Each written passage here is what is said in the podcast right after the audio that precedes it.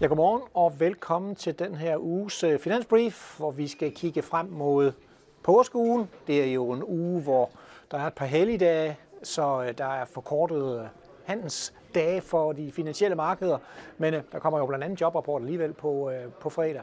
Men før vi når dertil, så skal vi jo lige kaste et blik på, på sidste uges udvikling på finansmarkederne. Øhm, vi husker jo alle, at vi har haft den her bankuro, som startede i, øh, i marts, men markedet er altså egentlig kommet pænt tilbage. Når vi kigger på udviklingen på aktiemarkedet, så kan vi se solide stigninger i sidste uge, 3,5 procent. Det gælder over hele linjen, og det betyder faktisk, at øh, det generelle aktiemarked er tilbage øh, fra niveauet øh, før bankuroen.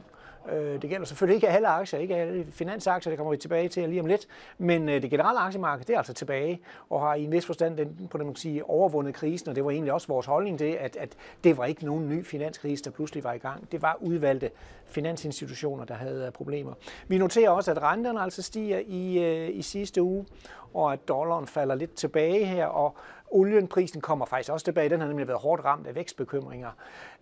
her til morgen, Øh, vi har så fået nogle nyheder hen over weekenden, at OPEC Plus faktisk lidt overraskende går ud og siger, at de vil skære i olieproduktionen med over 1 million tønder fra næste måned. Og det har altså givet et ekstra løft til olieprisen på, øh, på 5%, og altså også givet lidt rentestigninger og sådan lidt afventende markeder her til, øh, til morgen. Men altså, øh, før man sådan overfortolker, hvad der, hvad der sker der, så er det selvfølgelig også vigtigt at holde øje med, at øh, der godt kan være også en effekt øh, af de lidt højere oliepriser på en lidt lavere vækst, og den faktisk godt kan gå hen og dominere øh, den øgede inflationsfrygt, der lige er kommet umiddelbart i, øh, i markedet.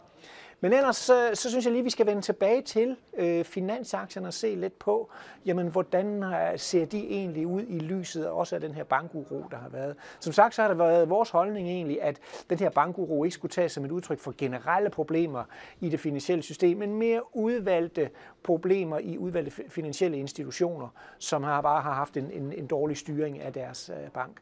Men hvis vi lige skal prøve at kigge lidt på, på det lange billede af finansaktier, og så kigge på, øh, hvordan finansaktier har klaret sig relativt til markedet, jamen så kan vi egentlig se her den her rigtig lange graf, at øh, øh finansmar- eller finansaktierne i lange perioder faktisk outperformer markedet. Med to store undtagelser selvfølgelig, som vi kan se her. Til dels selvfølgelig depressionen i 30'erne, der falder øh, finansaktierne klart mere end markedet. Og så selvfølgelig også finanskrisen, vi kan se til sidst, hvor finansaktierne også underperformer. Altså i den her lange periode imellem, jamen øh, der har de faktisk klaret sig pænt, og de har faktisk outperformet markedet i 9 ud af 16 recessioner. Så det er heller ikke øh, noget, der bare er givet, at finansaktier altid skal underperforme i recessioner. 9 ud af 16 har de faktisk outperformet. Og så kan vi se, at finansaktierne har jo faktisk underperformance, klaret sig dårligere end markedet siden øh, finanskrisen, så der skulle måske også godt være lidt, øh, lidt catch-up på det. Øhm, finansaktier er i hvert fald ikke dyre. Jeg har prøvet at se på, på den her kurs indre værdi for det generelle marked, og så for finansaktier. Og man kan sige, hvad koster en krones egenkapital i, i øh, finansinstitutionerne. Og der kan vi altså se, at i forhold til markedet, jamen så øh, betaler man væsentligt mindre for øh, finansaktier, end man gør for det generelle aktiemarked. Det er selvfølgelig også et, et plus her i den her situation, at det er et af de områder af aktiemarkedet, der ikke er dyre. Og når det nu ikke er, kan man sige, systemiske problemer, vi ser, jamen så kunne der altså godt være øh, en case til at være lidt mere positiv på øh, finansaktierne. Hvad med investorerne? Hvordan ser de på finansaktierne? Ja, øh, vi har prøvet egentlig at kigge her på optionsmarkedet. Der kan man gå ind og se på, jamen, hvor meget betaler investorerne i beskyttelse mod kursfald i forhold til at få en chance for kursstigning. Det er den her, det, som den her graf i virkeligheden viser. Og jo højere den er, jo mere er investorerne egentlig nervøse for kursfaldene øh, i forhold til chancerne for, øh, for kursstigninger.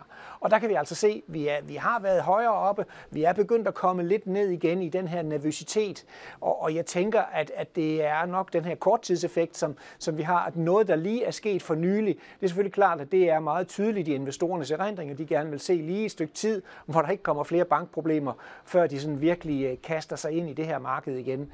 Øh, men det generelle aktiemarked, som sagt, det er, det er egentlig øh, tilbage.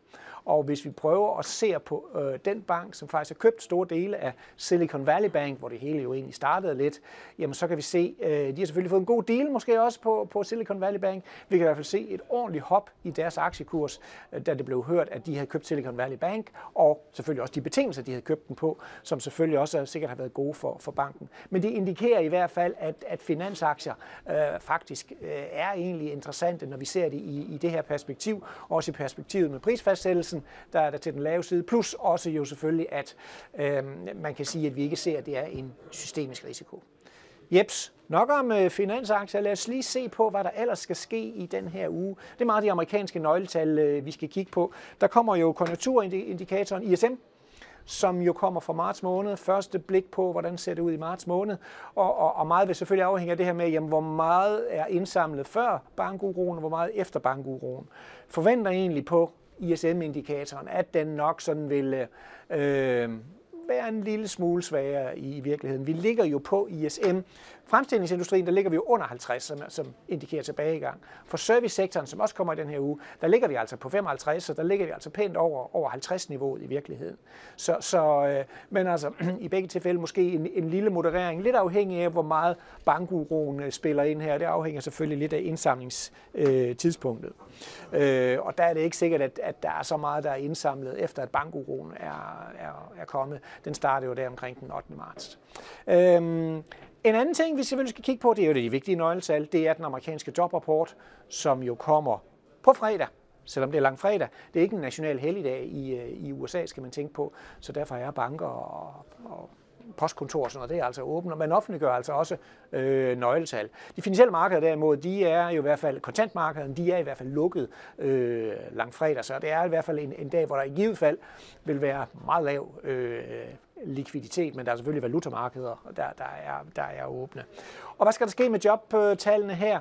Ja, forventningerne går på, at vi skal have en beskæftigelsesstigning på mellem 200 og 250.000. Det er selvfølgelig noget ned fra de der lidt over 300.000 sidste gang, men generelt så er det jo et, et solidt jobmarked, vi, vi kigger på, og der er måske heller ikke de helt store indikationer på, at, at jobtallene skal gå fuldstændig i kælderen.